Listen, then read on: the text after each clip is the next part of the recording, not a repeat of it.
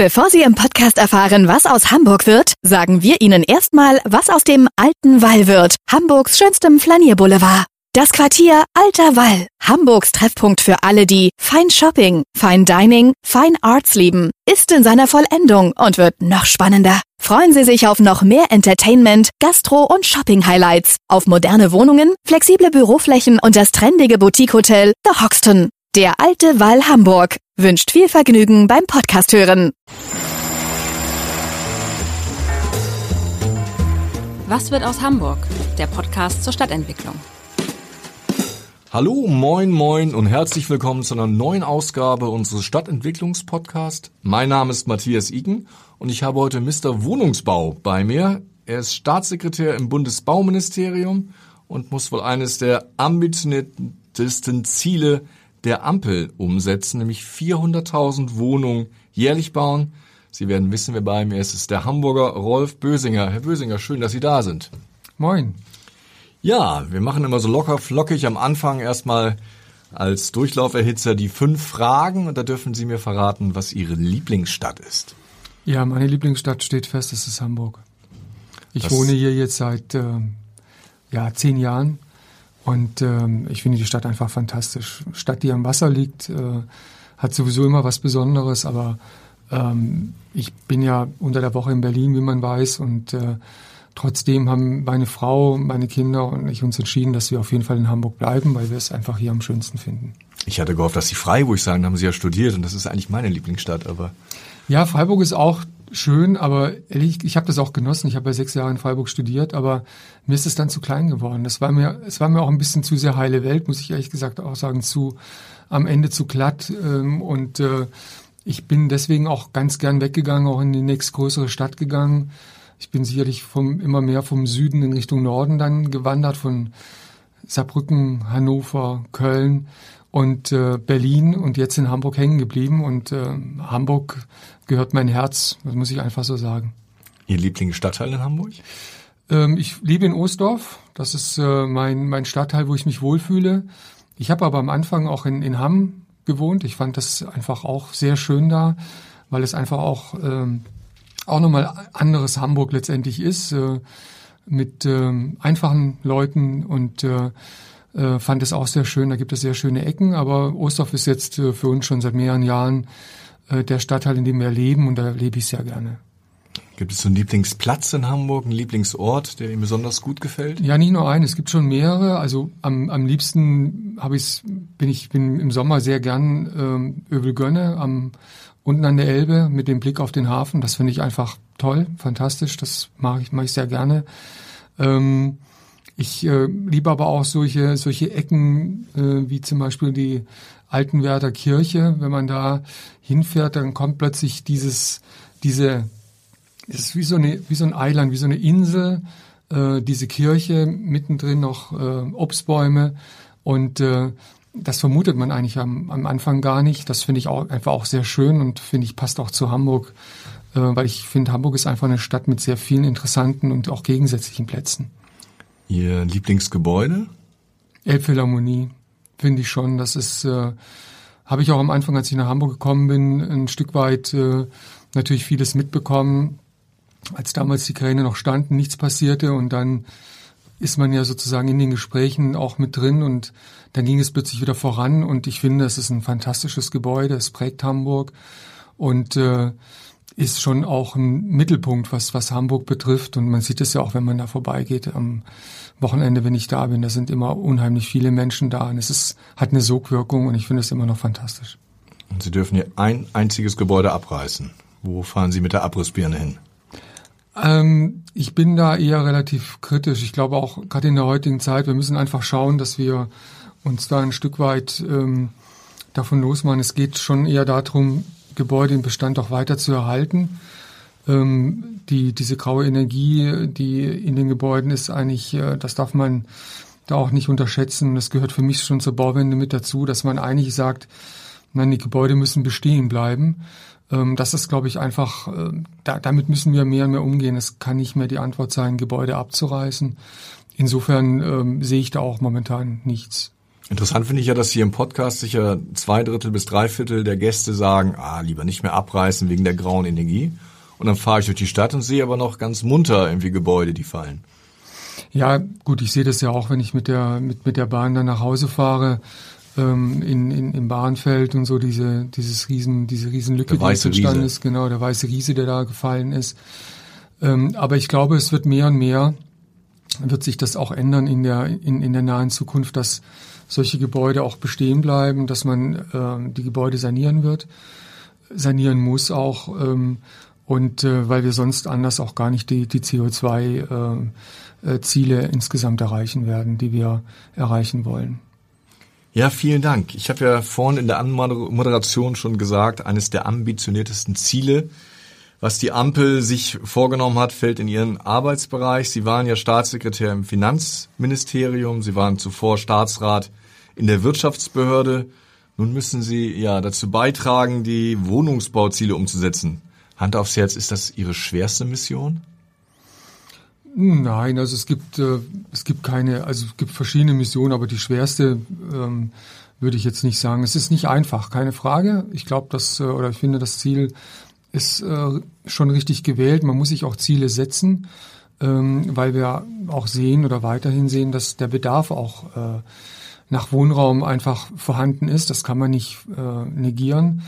Aber ich sage auch ganz klar, die Rahmenbedingungen, die wir momentan haben, machen es natürlich nicht leichter, äh, dieses Ziel zu erreichen. Ihre Chefin hat ja jetzt vor wenigen Tagen bei der Immobilienmesse Expo Real ähm, gesagt, 400.000, das ist kein Hexenwerk. Da habe ich ein bisschen gestaunt. Da hat sie die Latte sehr hoch gehängt, wenn ich die aktuellen Zahlen mir anschaue. Ich sag mal so, ich habe, wenn man sich die, die Zahlen mal ansieht im letzten Jahr, das sind jetzt nicht die fertiggestellten Bauten, aber Baugenehmigungen und äh, die lagen im letzten Jahr bei 380.000, dann sieht man schon, welches Potenzial möglich ist. Und das liegt jetzt an uns, auch die Rahmenbedingungen so zu setzen, damit wir dieses Ziel erreichen. Ähm, aber wir haben natürlich ähm, mit dem Zinsanstieg, der enorm ist. Also so einen starken Anstieg gab es in der Vergangenheit eigentlich bisher noch nie auf, auf einmal sozusagen. Wir haben extrem hohe Energiepreise.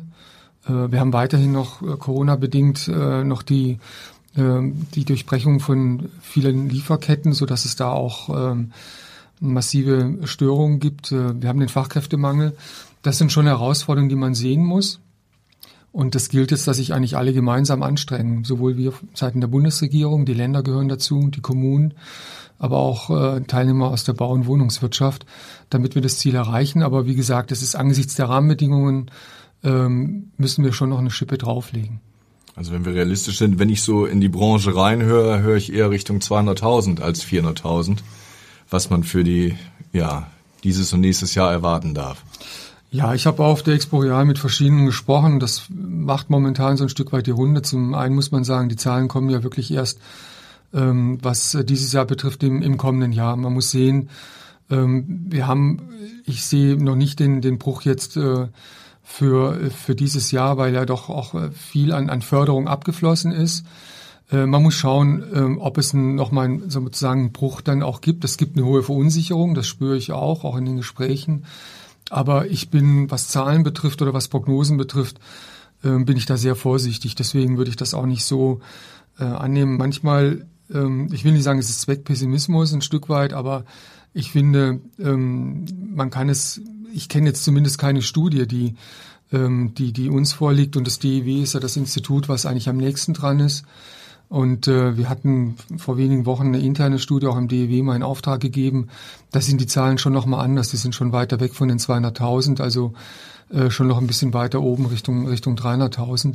Insofern bin ich da, äh, wäre ich da sehr vorsichtig, was die Zahlen betrifft. Ich meine, in Hamburg haben wir es ja gesehen, da hat ja diese Zahl wirklich Wunder gewirkt. Erst waren es 6.000, die man im Bündnis für Wohnen äh, ausgelobt hat, später 10.000 und diese Zahlen wurden auch erreicht. Aber das war natürlich in einer ganz anderen Zeit. Jetzt hat man wieder Zahlen in die Welt gesetzt und ähm, droht daran zu scheitern. War das ein Fehler, jetzt mit so konkreten Zahlen zu arbeiten? Nein, ich glaube, Politik sollte sich schon Ziele setzen. In Hamburg hat man ja auch gesehen, ähm, dass es richtig war, das zu machen. Ich äh, weiß noch, weil ich ja auch da äh, damals mit äh, in, in Hamburg in, im, im Rathaus auch war, in der Senatskanzlei. Damals gab es auch sehr kritische Stimmen und viele, die gesagt haben, das schaffen wir nie, das ist völlig ausgeschlossen. Und äh, Sie sagen es ja selbst, jetzt äh, hat man die Zielzahl äh, weit übertroffen. Und äh, ich denke mal, dass es auch in, in, in unserem Fall so ist. Wir sind natürlich jetzt in der Situation, ähm, in der die Wirtschaft auch in schwieriges Fahrwasser insgesamt gekommen ist. Und es muss zuallererst jetzt auch mal darum gehen, ähm, alles zu stabilisieren, dass es nicht äh, sozusagen weiter nach unten geht, dass wir die Rahmenbedingungen so setzen, ähm, dass wir die Wirtschaft auch entsprechend mitnehmen und eigentlich dann die Rahmenbedingungen zu schaffen, um sozusagen, wenn, wenn es wieder langsam besser wird und Licht am Ende des Tunnels ist, äh, dann auch ähm, sozusagen auch diese Zielzahl äh, dann wirklich auch zu erreichen. Ich bin ja nicht sicher, dass wir es schaffen werden. Zu den Rahmenbedingungen kommen wir sicher gleich noch vielleicht noch mal eben die Probleme der jetzigen Zeit durchdeklinieren, weil die steigenden Zinsen daran können sie ja nichts ändern. Und das ist ja, was ich so aus dem Markt höre, eines der Hauptprobleme, würde ich alle sagen. Also wenn ich das in meine Excel-Tabelle eingebe, dann weiß ich, das rechnet sich nicht mehr. Ja, nein, also sag mal so, ich habe das, ich habe mir natürlich auch mal den Zinsverlauf angeschaut. Ähm, ich habe vorhin schon gesagt, was außergewöhnlich ist, ist natürlich der Schritt, den die EZB gemacht hat, um dreiviertel Punkt nach oben zu gehen. Man muss aber auch dazu sagen, dass äh, wir sind jetzt im Zinsbereich, der ungefähr auf einer noch niedriger ist als der vor zehn, äh, vor, im Jahr 2005, 2006. Das muss man, muss man der Ehrlichkeit halber auch dazu sagen. Was aber hinzukommt, sind einfach noch die steigenden Baukosten, die steigenden Energiepreise. Und wir können als Bundesregierung, das machen wir auch, ähm, dann entsprechend äh, durch Fördermaßnahmen, Zinsverbilligungsprogramme versuchen, äh, natürlich das auch ein Stück weit aufzufangen. Kann man denn sagen, dass sich einige Probleme durch diese Krise auch schon wieder zu lösen beginnen? Also ich höre auch von einigen Baustellen, dass der Fachkräftemangel sich schon relativiert, weil plötzlich Unternehmen auch wieder sagen, wir haben Kapazitäten frei. Ja, das, also man hat auch jetzt auf der Expo Real unterschiedliches auch gehört, dass zumindest auch auf der Preisebene ähm, die Preise teilweise auch wieder nach unten gehen. Also im Holzbereich beispielsweise ist es so, aber auch in, in anderen Bereichen. Man muss schauen, ob das, ähm, ob das ein Trend ist. Ähm, ähm, was den Bereich Arbeitsmarkt betrifft, ähm, ist es schon so, dass ähm, es da auch, das habe ich auch gehört, dass es da eine gewisse Umverteilung letztendlich gibt. Muss auf der anderen Seite auch sehen, es kommen jetzt immer mehr im Bereich des seriellen modularen Fertigungsbauens dann auch mit dazu.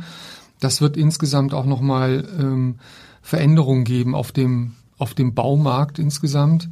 Ähm, ich glaube, dass damit halt, wenn man mehr und mehr in die industrielle Fertigung reingeht, ein Thema, ähm, das Thema Personalbeschäftigung äh, natürlich nicht mehr so, so stark gesehen wird. Ähm, das könnte auch eine gewisse Entlastung geben, aber unterm Strich ist einfach klar, brauchen wir Fachkräfte. Wir müssen da auch als Bundesregierung entsprechend was, äh, was vorlegen und das werden wir auch machen. Man hört ja immer häufig diese 847.000, glaube ich, genehmigten Wohnungen, dieser Bauüberhang. Nun kann natürlich in den Baugenehmigungen noch keiner wohnen. Wie viel von diesen 850.000 Wohnungen werden denn am Ende gebaut werden? Was glauben Sie? Das ist auch wieder von der Prozentzahl. Es gibt dann wieder viele, die ähm, sozusagen rausfallen. Ähm, also ich, denke, ich rechne schon mit einem Schwund von ungefähr 20 bis 30 Prozent bei den, bei den Zahlen. Wir müssen in der Hinsicht halt auch schauen, dass wir ähm, zu einer Beschleunigung, was, was Genehmigungen betrifft, was die, was die Umsetzung betrifft, auch da vorankommen, weil viele der Baugenehmigung hängen teilweise wirklich auch, weil, ähm, ähm, weil einfach ähm, sagen wir, verschiedene Faktoren noch nicht optimal aufeinander abgestimmt sind. Da müssen wir letztendlich auch ran. Das ist auch ein Punkt, den wir im Rahmen des Bündnisses für bezahlbaren Wohnraum auch besprochen haben. Und ich denke, dass wir da auch äh, Vorschläge machen werden, äh, die zumindest da zu einer äh, gewissen Beschleunigung führen werden. Sie haben jetzt schon mehrere Maßnahmen kurz angerissen, die die Lage entspannen und den Bau dynamisieren sollen. Aber wie viel kann die Politik eigentlich bewegen? Ich meine, am Ende des Tages müssen ja doch Wohnungsbaugenossenschaften und private Investoren sagen, wir bauen. Sie können ja schlecht selber bauen. Naja, was Politik machen kann, ist schon halt äh, entsprechende Fördermaßnahmen äh, auf den Weg zu bringen. Wir haben sozialen Wohnungsbau ähm, jetzt bis 2026 ein, Aufwuchs von insgesamt 14,5 Milliarden Euro, die mehr zur Verfügung stehen. Von äh, welcher Basissatz kam das? Also wir haben bisher jetzt im, in, in diesem Jahr haben wir zwei Milliarden als äh, ähm, als Bundesregierung gegeben, ähm, ein Jahr zuvor eine Milliarde. Man muss sehen, wir sind jetzt äh, als als Bund, als Bundesregierung erstmals seit 2018 wieder äh, sozusagen in, in der Kompetenz oder wir haben, haben die uns ja geholt, damit wir wieder mehr in den sozialen Wohnungsbau investieren können als Bundesregierung. Ähm, jetzt gehen wir bis 2026 von 14,5 Milliarden aus. Das ist ein Impuls, den wir geben können. Das Zweite, was wir jetzt gemacht haben, ähm, ist äh, die lineare AFA von zwei auf drei Prozent anzuheben. Das kommt zum ersten siebten nächsten Jahres. Und äh, wir haben dann noch natürlich Förderprogramme für ähm, Ein- und Zweifamilienhäuser, die wir, die wir auflegen werden, aber auch für mehrgeschossigen Wohnungsbau. Da werden wir zum 01.01.2023 eine Milliarde Euro ähm, sozusagen vorsehen. Das sind Maßnahmen, die wir dann von unserer Seite jetzt, wenn es um finanzielle Unterstützung geht, äh, vornehmen können. Und beim sozialen Wohnungsbau sind ja auch noch die Länder da, die ja durch Komplementärmittel also noch weiter auch mitfinanzieren. Das passiert in Hamburg sehr vorbildlich. Also Hamburg ist da ja äh, mit äh, sehr weit vorne, was die, was die Finanzierung betrifft. Insofern kann man schon einen gewissen Hebel Bund, kann man das sagen? Ja, Hamburg ist schon Vorbild. Ja, sicher. Also ich glaube, dass... Äh, das sagen auch die Nicht-Hamburger. Das wird schon auch gesehen. Also das ist wirklich äh, länderübergreifend, wird gesehen, was in Hamburg passiert ist. Und äh, es gibt viele Länder, das muss man so sagen, die äh, Hamburg ähm, als Beispiel nehmen und auch entsprechendes Bündnis auf Landesebene auf den Weg gebracht haben. Sicherlich hat Hamburg nochmal ähm, einen gewissen Vorteil, weil man ähm, einfach die Bezirke, auf die es letztendlich ankommt, am Tisch hat und äh, ist äh, letztendlich kann man das auch mit den Bezirken entsprechend umsetzen. Wenn, wenn man beispielsweise Berlin nimmt, da sind die Bezirke sehr viel eigenständiger, das ist viel schwieriger, die, die äh, Wohnungsbauziele umzusetzen. Aber dennoch hat Hamburg äh, schon eine Vorbildfunktion und das stellen wir auch fest und es hat auch eine Vorbildfunktion für unser Bündnis im, äh, im Bund. Denn wir wollen das Bündnis ja weiter fortsetzen. Wenn wir das am 12. Oktober die Ergebnisse vorstellen, ähm, heißt es nicht, dass, es, dass wir unsere Arbeit dann beendet haben, sondern das Bündnis wird, so wie in Hamburg auch, in dieser Legislaturperiode weiterlaufen und ähm, ich sage es jetzt schon voraus, auch über die Legislaturperiode hinaus. Denn äh, dieses Ziel, mehr Wohnungen zu bauen, mehr bezahlbaren Wohnraum zu bekommen, auf der einen Seite und Bestand auch zu sanieren, wird ein Ziel, äh, wird ein Ziel sein, was uns dieses Jahrzehnt auf jeden Fall beschäftigen wird und sicherlich darüber hinaus.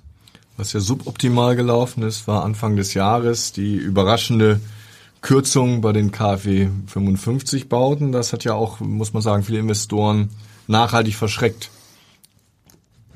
Ja, es gab sicherlich auf der einen Seite gab es eine Notwendigkeit, das ist auch im Vorfeld ja schon angekündigt worden, dass die äh, Mittel, die man eigentlich vorgesehen hat, das waren insgesamt fünf Milliarden, bei weitem nicht ausreichen. Wir sind am Ende des Tages haben wir 15 Milliarden als äh, Bundesregierung ausgegeben für dieses Förderprogramm. Ähm, es war klar, dass das Programm auslaufen wird. Aber ähm, in der Tat war das sicherlich nicht optimal, was das Thema jetzt auch für die Unternehmen, Planungssicherheit, Vertrauen betrifft, dass das Programm vorzeitig geendet äh, hat. wir haben ja als Bundesregierung letztlich dann aber auch, ähm, wir mal, alle Maßnahmen, die bis dahin bewilligt wurden, äh, werden ja auch finanziert. Aber nichtsdestotrotz war das sicherlich, äh, hat es eine gewisse Bremswirkung äh, äh, mit sich geführt äh, und äh, es war sicherlich nicht optimal, ja. Nun ähm, gibt es ja auch viele, also Wohnungsbau und überhaupt das Thema Wohnen ist ja ein Thema, was alle Menschen bewegt, weil natürlich jeder ein Dach über dem Kopf haben will. Wir haben auch im Wahlkampf sehr stark über die Forderung gestritten, ob äh, Einfamilienhäuser überhaupt noch gebaut werden sollen. Angesichts der knappen Ressourcen, ist das noch ein Konzept, dass viele neue Einfamilienhäuser entstehen im Land? Ja, man muss beides nehmen. Also zum einen wird es, ähm, das ist schon auch um das Ziel zu erreichen, CO2 nachhaltig ähm, abzubauen, äh, im Bestand was machen müssen. Das ist keine Frage. Da wird auch, ähm, wird auch ein Schwerpunkt bestehen innerhalb der Bundesregierung. Aber das schließt auf der anderen Seite nicht aus, ähm, dass äh, sowohl Ein- und Zweifamilienhäuser oder auch mehrgeschossiger Wohnungsbau weiterhin äh, möglich ist und möglich sein muss. Ähm, denn ähm, ich bin ja von Haus aus ähm, Ökonom und äh, wenn äh, und Mathematiker, ne? Ja, das ist ein bisschen, es, es war ja, sag mal, sehr breites, breites Studium. Mathematik habe ich dann noch ein bisschen an der Berufsakademie dann äh, auch gelehrt als Lehrbeauftragter. Aber ich habe halt zumindest im Studium auch immer gelernt, ähm, man muss das Angebot erweitern, um, um, um den Preis zu reduzieren. Und äh, das gehört einfach auch mit dazu, das muss man einfach auch sagen. Wir brauchen weiter Neubau, da gehören auch Ein- und Zweifamilienhäuser mit dazu. Ähm, man muss aber sehen, dass natürlich äh, Bauland ähm, dann auch zur Verfügung gestellt wird. Und äh, das wird auch ein Punkt dann sein, den man sehen muss. Wir wissen von unserem Forschungsinstitut, wir haben ein forschungseigenes Institut ähm, im Ministerium, dass genügend Flächen zur Verfügung stehen. Ähm, aber das muss optimiert werden. Ähm, aber die klare Aussage ist, ja, es wird weiterhin Ein- und Zweifamilienhäuser geben. Nun sind ja die Ziele schon sehr hoch gesteckt, aber wir erleben ja gerade in diesem Jahr wieder auch eine massive Zuwanderung. Kann man eigentlich angesichts der Zahlen derer, die nach Deutschland kommen, den Bedarf überhaupt hinterher bauen? Der Bedarf ist sogar teilweise noch höher, wie einige sagen. Also die sagen nicht nur 400.000, sondern ähm, die schätzen es durchaus weitaus höher ein. Ähm, wir müssen aber zumindest, äh, das müssen wir zusammen auch mit den Ländern und den Kommunen machen, sicherstellen, ähm, dass wenn weiter jetzt Menschen kommen aus der Ukraine beispielsweise, was ja sich wahrscheinlich auch abzeichnet, auch aus Russland verstärkt auch durch die Situation, die dort herrscht, müssen wir sicherlich auch über Maßnahmen reden, äh, wo der Bund auch ein Stück weit mit reingeht, dass man sehr schnell Wohnraum zur Verfügung stellen kann. Wie kann das aussehen? Naja, wir haben ja ähm, die Möglichkeit jetzt auch geschaffen, ähm, wir sind ja so ein bisschen Herrscher über das Baugrundgesetzbuch, das heißt das äh, Baugesetzbuch, das ist so ein bisschen das Grundgesetz des Bauens.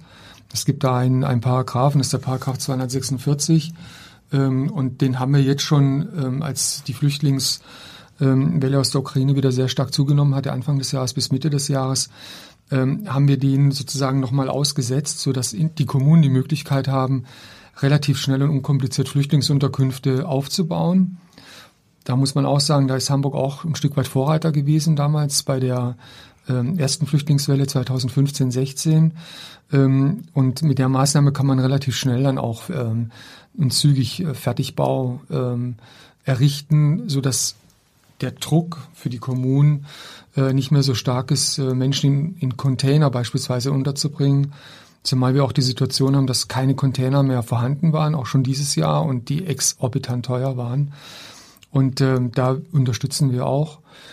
Und ähm, insofern wird es sicherlich, wenn das kommt, werden wir auch dementsprechend dann nochmal auch, auch helfen. Mit welchen Einwohnerzahlen planen Sie denn? Also es gibt ja Studien, die auch sagen, 85 Millionen Einwohner in Deutschland ist äh, quasi die nächste Marke, die fällt. Bei 84 sind wir ja schon.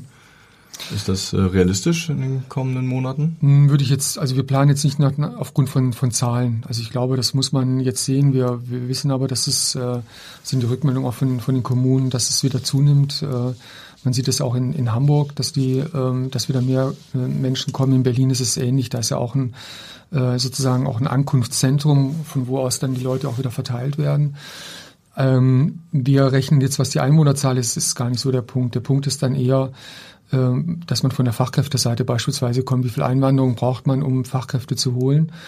Aber äh, was wir halt machen müssen, ist den Druck da rauszunehmen, dass die Kommunen äh, faktisch eigentlich nur noch in der Lage sind, Turnhallen zur Verfügung zu stellen oder äh, andere Gebäude.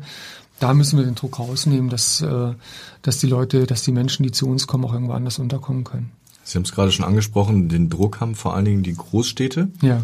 Müssen wir da mehr verteilen, weil die Großstädte sonst an die Grenzen des Leistbaren stoßen? Naja, es war ja 2015, 2016 auch so, das wird ja im Rahmen dann der, der Innenminister, äh, wird das ja dann auch besprochen. Ähm, das macht auch äh, für die Bundesregierung das Bundesinnenministerium, da ist ja sozusagen auch das Lagezentrum. Und die werden sicherlich mit den Ländern da auch nochmal sich darüber austauschen. Natürlich wird es dann auch so sein, ähm, dass man gewisse Kontingente dann aufstellen muss, um den Druck von den Großstädten letztendlich zu nehmen. Weil ähm, das heißt, man muss dann auch verteilen. Wenn es zunehmen sollte, wird es natürlich so wieder kommen. Aber ähm, was, glaube ich, alle wissen müssen, ist schon, dass wir darauf vorbereitet sind. Und äh, ein Stück weit, ähm, das sind jetzt gerade fünf, sechs Jahre her, also die Strukturen bestehen weiterhin, die können sofort wieder eingerichtet werden. Können Sie ausschließen, dass Deutschland irgendwann in einer Situation ist, wie zum Beispiel Schweden 2015, 2016, wo gesagt wurde, es geht nicht mehr, wir können keinen mehr aufnehmen, wir sind quasi voll? Ich glaube, es ist zu früh, das zu sagen. Man muss jetzt einfach sehen, wie, wie, wie stark das jetzt äh, zunehmen wird. Ich meine, wir haben es ja durch die, äh, durch die Teilmobilmachung ähm, von Putin gesehen, dass ja viele aus, aus Russland jetzt auch kommen. Ähm, man muss schauen, ähm, inwieweit ähm, ob viele jetzt gerade über den Winter beispielsweise aus der Ukraine kommen. Man muss auch sehen, dass, das hört man zumindest auch Städten, dass viele auch nur vorübergehend da sind, dann wieder zurückkehren. Es ist eine andere Flüchtlingswelle als die, die wir 2015, 2016 gesehen haben.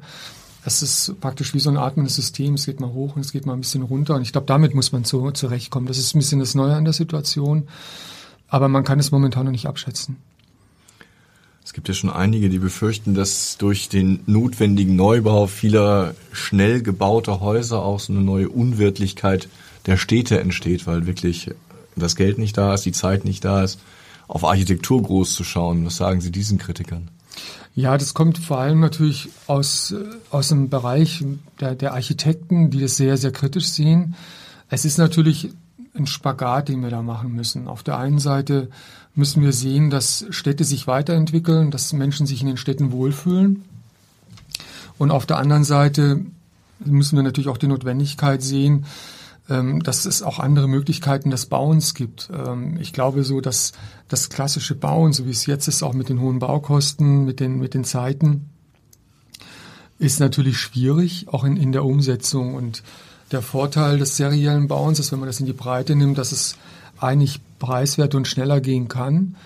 Gleichzeitig ist es aber auch teilweise auch ein Vorteil, muss ich auch sagen. Ich habe mir jetzt verschiedene serielle Bauweisen einfach mal angeschaut. Das hat nichts mehr mit der mit der Platte von früher zu tun. Also nichts mit dem Ostdorfer Bohren. Sie sagten ja vorhin, Sie sind äh, nee, das. Ostdorfer. Genau. Das waren ja damals Star-Architekten, aber so richtig Klar. funktioniert hat es ja trotzdem nicht. Nein, ich glaube, das ja, das wird auch in der Szene so gesehen. Das war sicherlich ähm, äh, nicht nicht zielführend. So man, man jede Großstadt hat so, sozusagen seine äh, seine äh, entsprechenden Städte, die eigentlich Wohnsilos dann letztendlich sind. Und äh, davon ist man schon sehr stark abgekommen. Und sagen wir, die Bauten, über die wir reden, die sind schon Bauten, die auch ins Quartier passen werden.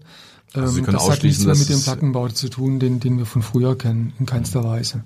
Also wir werden nicht Ostdorfer Born 2.0 oder Mümmelmannsberg 2.0 Nein, das wird nicht mehr passieren. Das, also auch jetzt, wenn, wenn, es, äh, wenn es einen stärkeren Blick auch in Richtung serielles modulares Bauen geben wird, äh, das wird schon ganz anders in, in, in Stadtkultur reinpassen. Man muss aber auch dazu sagen, man muss die andere Seite auch sehen. Das, also volles Verständnis da auch. Ähm, man kann es nicht nur jetzt in diese eine Richtung jetzt drehen. Das wäre sicherlich auch falsch. Aber es wird uns äh, letztendlich helfen, um äh, zum einen das Ziel zu erreichen, aber halt vor allem auch Richtung äh, bezahlbaren Wohnraum äh, zu gehen. Das, äh, das muss man, das muss man schon sehen. Und äh, wenn ich auch zum Beispiel Unistädte nehme, äh, jetzt beginnen ja wieder die, äh, die Semester in, in, den, in den Unistädten. Auch da müssen wir was tun, dass, dass Studenten Wohnraum bekommen. Ich meine, die Zahlen in München, ich glaube 15.000 suchen immer noch eine Wohnung.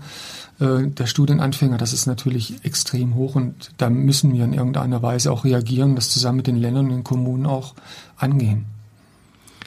Interessant ist ja, wir haben ja hier in Hamburg so in den letzten 20 Jahren, sage ich mal, seit der Jahrtausendwende erlebt, dass Stadt immer populärer wurde. Das war die Renaissance der Städte, viel besungen. Kommen wir an so einen Punkt, glauben Sie, dass jetzt auch wieder eine Renaissance des Land kommt, der Landgemeinden, der kleinen Städte, weil das hat ja Corona gezeigt, dass viele durchaus jetzt neue Schwerpunkte setzen, lieber einen Garten haben wollen, von zu Hause aus arbeiten. Also erleben wir gerade so einen so einen Tipping Point? Die muss man auch abwarten. Ich, klar, es gibt viele, glaube ich, die jetzt ähm, einfach aufgrund der hohen Mieten äh, aus der Stadt rausgehen und aufs Land ziehen. Ähm, und ähm, auf der anderen Seite ist es natürlich äh, auch das Thema der Mobilität. Das wird da nur funktionieren, wo ich, äh, wo ich mobil bin. Ähm, und äh, das muss man ja auch sehen, gerade jetzt in, der Zeit, wenn Spritpreise und alles andere wieder nach oben geht, ist natürlich auch wieder ein Kostenfaktor, den man sehen muss.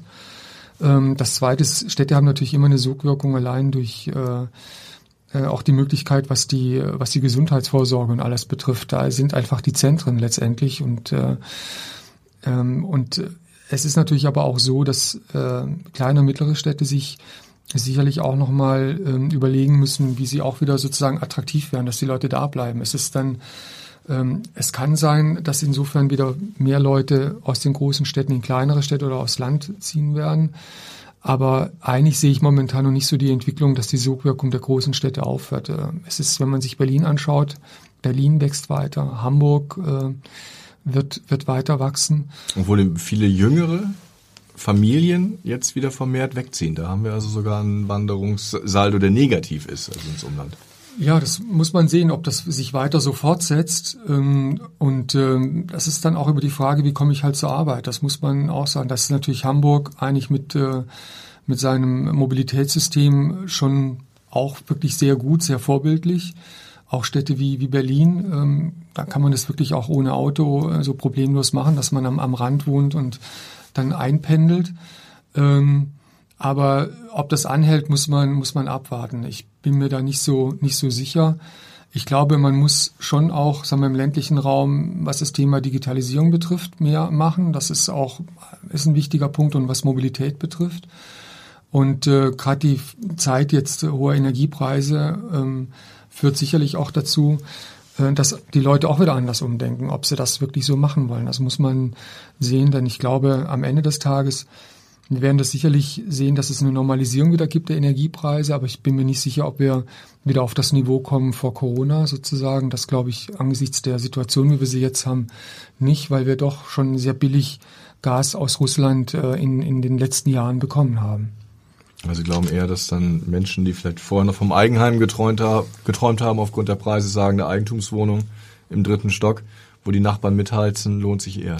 Ja, das kommt drauf an, welche, welche Faktoren sich dann letztendlich durchsetzen. Das ist, glaube ich, momentan, wir sind in einer, also Bundeskanzler hat das ja nicht umsonst gesagt, in der Zeitenwende. Ich glaube, da wird sich vieles auch neu orientieren. Man muss, wir sind, glaube ich, noch zu früh dran, um zu sehen, wo, wo, wo pendelt das sich hin oder wo fällt das Pendel dann genau hin. Es kann schon sein, dass es eine Entwicklung geben wird von den Städten wieder in, in, den, in den ländlichen Raum auch rein. Ähm, kann aber auch sein, dass sich es einigermaßen die Waage hält, weil halt bestimmte Faktoren ähm, dazu führen, dass die Leute dann doch wieder eher in, in, die Stadt ziehen wollen. Hm. Aber Sie sehen nicht die Entwicklung so der 70er Jahre, da gab es ja auch einen, äh, einen Aufsatz von Hans-Ulrich Klose, der damals sagte, die Städte in der Krise, alle, die die Geld haben, ziehen weg, hier bleiben vor allen Dingen irgendwie arme, arbeitslose Ausländer. Wir müssen gucken, dass die Stadt nicht irgendwie ausblutet. Das, das sehe ich nicht. Sehen Sie nicht. Nein, also ich glaube, dass Städte sind immer auch ähm, Ankunftsstädte für, für Menschen, die ähm, Arbeit suchen, die Menschen, die von, äh, von ähm, außerhalb kommen, von, von anderen Ländern. Und so Städte wie Hamburg, die ja sowieso international angelegt sind, werden davon weiterhin massiv profitieren. Ich glaube nicht, dass sich das, das sehe ich nicht. Also die, die Städte werden weiterhin stark sein und werden auch starke Wachstumszentren letztendlich sein und auch Lebensumfeld für viele Menschen auch sein.